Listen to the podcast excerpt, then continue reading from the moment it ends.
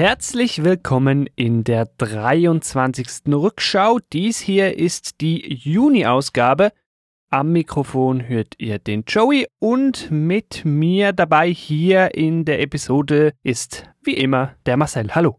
Hallo Joey. Für alle, die die neu eingeschaltet haben, sei hier kurz erklärt, wir gucken immer ziemlich genau fünf Jahre in die Vergangenheit. Es gab auch schon versehentlich eine Ausnahme. Die Idee dahinter ist, wir werden dort eine News aufgreifen, die nochmal in Erinnerung rufen und dann gucken, was draus geworden ist. So werden wir das auch jetzt hier in der Juni-Ausgabe machen. Wir blicken zurück auf den Juni 2014, genauer auf den 18. Juni 2014. Da hat nämlich unser Aufhänger dieser Episode stattgefunden. Amazon hat nämlich was angekündigt. Genau, und zwar Amazon hat das Fire Phone angekündigt, was ja schlicht und ergreifend ein Amazon Smartphone ist. Sollte damals kosten 199 Dollar in den USA. Jetzt muss man dazu wissen, diese Preise in den USA sind immer ohne Mehrwertsteuer angegeben. Und dafür hat man dann ein Smartphone mit 32 Gigabyte bekommen und einem Zwei-Jahres-Vertrag, den man zusätzlich noch bei AT&T abschließen musste. Ja. Das ist im Vergleich damals aber weit weniger gewesen, als irgendwie iPhones beispielsweise gekostet haben. Du weißt zufällig auch den Einführungspreis in Deutschland, weil das lässt sich ja nicht immer so ganz einfach umrechnen. Genau, in Deutschland waren es dann 499 Euro. Aha, oh krass. Zusätzlich zum Standard Telekom Zweijahresvertrag. Und dazu muss man halt aber auch sagen, dass es einen Unterschied zwischen den USA und Deutschland angibt, was äh, subventionierte Smartphones angeht. Das ist in den USA noch wesentlich stärker der Fall als in Deutschland. Und da sind die Tarife, die man da bei AT&T hat, auch wesentlich teurer als jetzt ein Telekom-Tarif in Deutschland. Interessant. Aber die deutschen Telefone waren auch gesimlockt, wohl so ähnlich wie die in den USA, halt hier einfach zur Telekom und nicht zu AT&T. Zumindest am Anfang, äh, später, als man so gemerkt hat, so, hey, das Telefon, das läuft nicht so gut, hat man dann auf den SIM-Block verzichtet, aber am Anfang 499 Euro mit Telekom SIM-Block. Zum läuft nicht so gut werden wir nachher noch ausführlicher kommen. Bevor wir aber dahin gehen, möchte ich noch schnell wissen, ja, wer hat das denn gemacht? Ja, Amazon steht drauf. Gebaut haben sie es wahrscheinlich nicht selber. Amazon hat es entwickelt und bestellt. Gebaut hat es der Haus- und Hoflieferant aller großen Tech-Companies der Welt. Es ist in China bei Foxconn gebaut worden, die, die auch das iPhone bauen und die iPads bauen und Samsung-Smartphones äh, zusammenbauen, die Nintendo-Konsolen zusammenbauen, Microsoft-Konsolen, Sony-Konsolen und so weiter und so fort. Interessant. Die komplette Liste der großen Kunden haben wir euch nochmal in den Show Notes verlinkt. Das ist eine gute Gelegenheit, um diese Shownotes mal zu nennen. Du findest die natürlich wie immer bei dir schon auf dem Gerät in der Beschreibung. Außer du hörst uns bei Spotify. Schön hörst du uns bei Spotify. Ich gebe dir einfach den Tipp, mach's besser in einem Podcatcher. Schöner da. Natürlich gibt's die Shownotes aber auch im Web unter rückschau.news slash firephone. Also, die haben jetzt gedacht, hm, ja, okay, wir bauen oder lassen uns ein Smartphone bauen. Das musste etwas vor dem Jahr 2014 gewesen sein, Planungsphase und so weiter. Warum will oder wollte Amazon sich ein eigenes Smartphone bauen? Gerüchten zufolge hat Amazon bereits seit 2010 am äh, Firephone gearbeitet und es ist letztendlich nur eine weitere Ausprägung davon, von wir wollen alles für den Kunden machen während man das ja schon vom wir versenden nur Bücher auf wir versenden literally alles. Und hier, du kannst auch bei uns deine Filme und deine Musik und was wir noch alles kriegen. Und die E-Books, und da hat man ja mit dem Kindle auch den E-Reader der Welt mitgeschaffen, der mhm. irgendwie mit Ausnahme von Deutschland eigentlich fast überall Alleinherrscher auf dem Markt ist. Und das wollte man jetzt halt auch noch im Smartphone-Markt und hatte da speziell eigentlich sogar darauf gezielt, Apple Marktanteile abzujagen. Verständlich, ja gut, da gab's halt nicht so viele Player neben Apple. Das war wohl noch das Standard Android-Gerät oder noch ein Windows Phone. Übrigens, bevor ich es vergesse, in der Rückschau Nummer 14 haben wir schon am Rande über Microsoft-Telefone geredet. Die Episode wird natürlich auch in den Show Notes verlinkt sein. Wenn wir uns das Marktumfeld angucken, hatten wir da auf der einen Seite gerade noch die letzten Ausläufer des iPhone 5S und 5C. Kurz nach dem iPhone ist dann das iPhone 6 und das 6 Plus rausgekommen. Parallel haben wir entsprechende Telefone von Samsung, die mit Android sehr groß im Markt sind. Die Lumias, sie spielen eine kleine Rolle, aber sie spielen noch eine Rolle.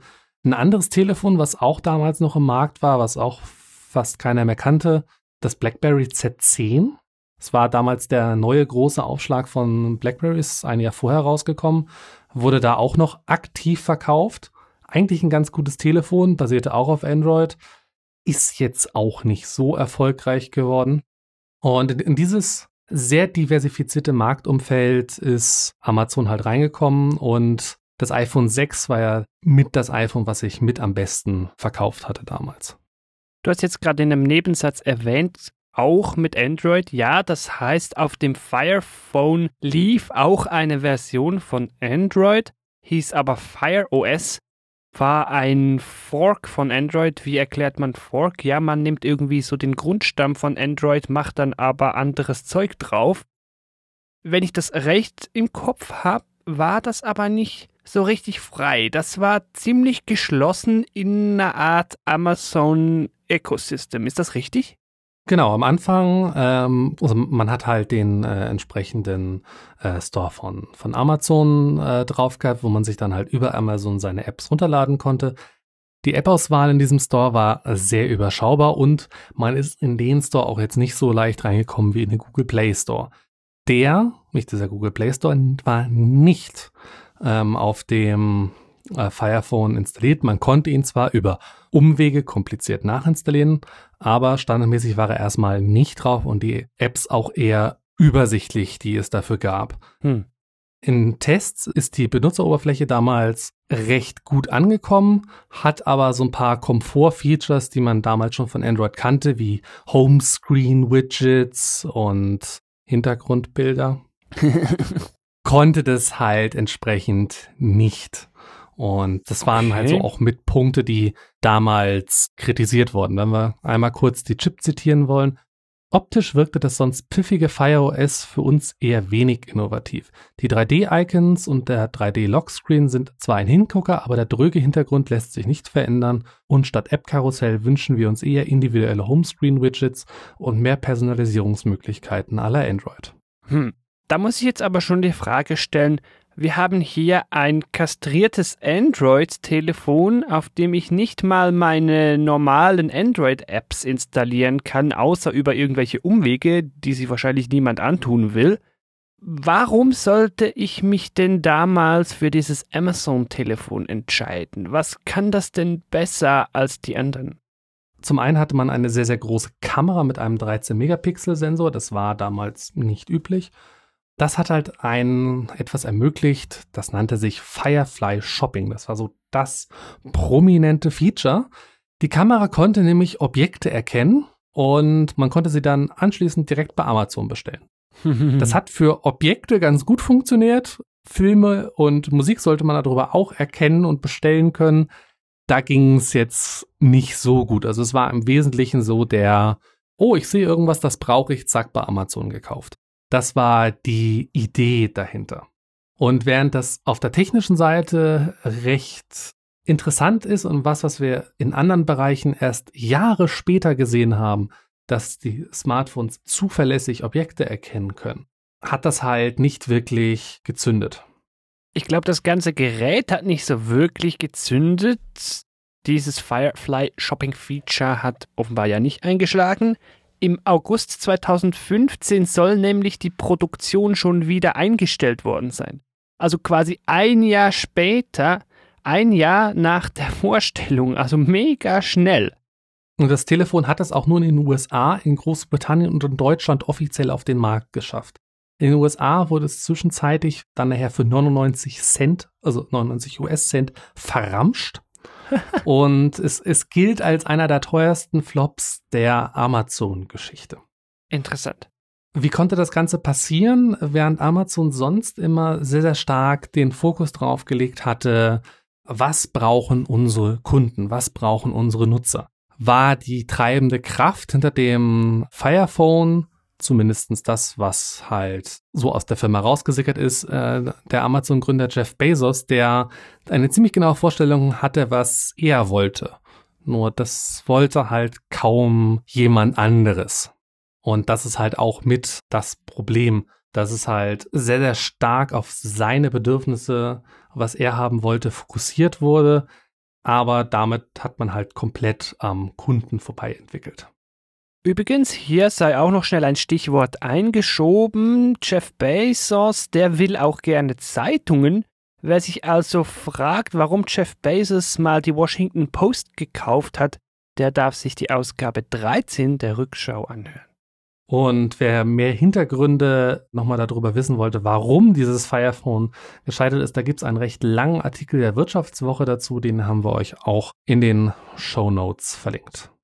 Ich kann mich erinnern, es gab auch mal noch Fire Tablets, nicht nur Fire Phones.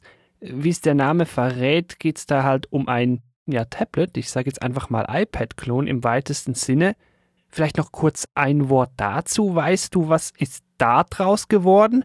Ich meine, die gibt's ja noch zu kaufen. Ich wollte gerade nachschauen, welche es gerade gibt. Ich gehe auf amazon.de und was kriege ich als für eine Werbung? Für die Fire Tablets. Oh, creepy. Es gibt aktuell gerade im Angebot das Fire HD 8, das Fire 7 und das Fire HD 10. Also die Tablets gibt es noch. Da ist aber auch der Fokus ein ganz anderer, weil was mache ich auf einem Tablet? Ich gucke Netflix, ich gucke Amazon Prime Video, ich höre Spotify, ich lese E-Books. Du hörst sicher nicht Spotify, du hörst Amazon Music gefälligst. Aber es gibt auch Spotify auf den Fire Tablets. Das funktioniert halt wesentlich besser, zumal die Fire Tablets halt auch einen brutalen Preis haben. Also das Fire 7 wird beispielsweise für 55 Euro angeboten. Das ist ziemlich brutal günstig. wenig. Ja. Und das Flagship-Modell das Fire HD 10 gibt es ab 149,99. Ah ja, okay. Dass man das dann noch Flagship nennt heutzutage, aber ja gut. Also das Größte. Und was es halt auch noch speziell gibt, es sind die sogenannten Kids-Editionen, wo halt dann die Kinder ihre Inhalte konsumieren können, wo dann halt auch noch so eine Hülle drumherum ist, die das mehr oder minder unkaputtbar macht. Ist ja egal, wenn das kaputt geht. Ich habe schon Bilder gesehen, dass man die so kartonweise kaufen kann. So im Multipack. Ja, und damit kann ich nur sagen, uns gäbe es auch im Multipack einfach nicht aufs Mal, sondern immer schön gestaffelt, nämlich jeden Monat und das erst noch kostenlos, also noch günstiger als ein Fire Tablet, nämlich mit dem kostenlosen Abo dieses Podcasts. Schau mal rein bei rückschau.news. Da findest du weitere Infos dazu, auch Kontaktinformationen. Du darfst dich nämlich sehr, sehr gerne bei uns melden mit Feedback und so weiter. Wir sind erreichbar über diverse Kanäle. Da wäre zum einen die ganz klassische E-Mail redaktion.rückschau.news. Natürlich sind wir auch bei Twitter Rückschau und bei Facebook slash Rückschau erreichbar. Nein, da posten wir nicht immer nur die neuen Episoden, wäre ja langweilig. Wer uns abonniert hat, bekommt die sowieso. Es lohnt sich besonders, uns da zu folgen, weil wir immer mal wieder Updates zu vergangenen Themen da einspeisen. Wer also über ein vergangenes Thema einer Rückschau-Episode gerne mal auf dem Laufenden bleiben möchte, der darf da gerne reinschauen. Zum Abschluss nochmal erwähnt alle Links, die ganzen Testberichte, die es damals gab, welche Flops Amazon sonst noch so produziert hat und ob man das Firephone, auch nachdem es offiziell nicht mehr verkauft wurde, noch benutzen konnte und wollte. Das findet ihr alles in den Shownotes unter rückschau.news slash Firephone. Wir bedanken uns fürs Zuhören und wir hören uns im Juli wieder. Bis dahin, ciao. Bis dann. Tschüss.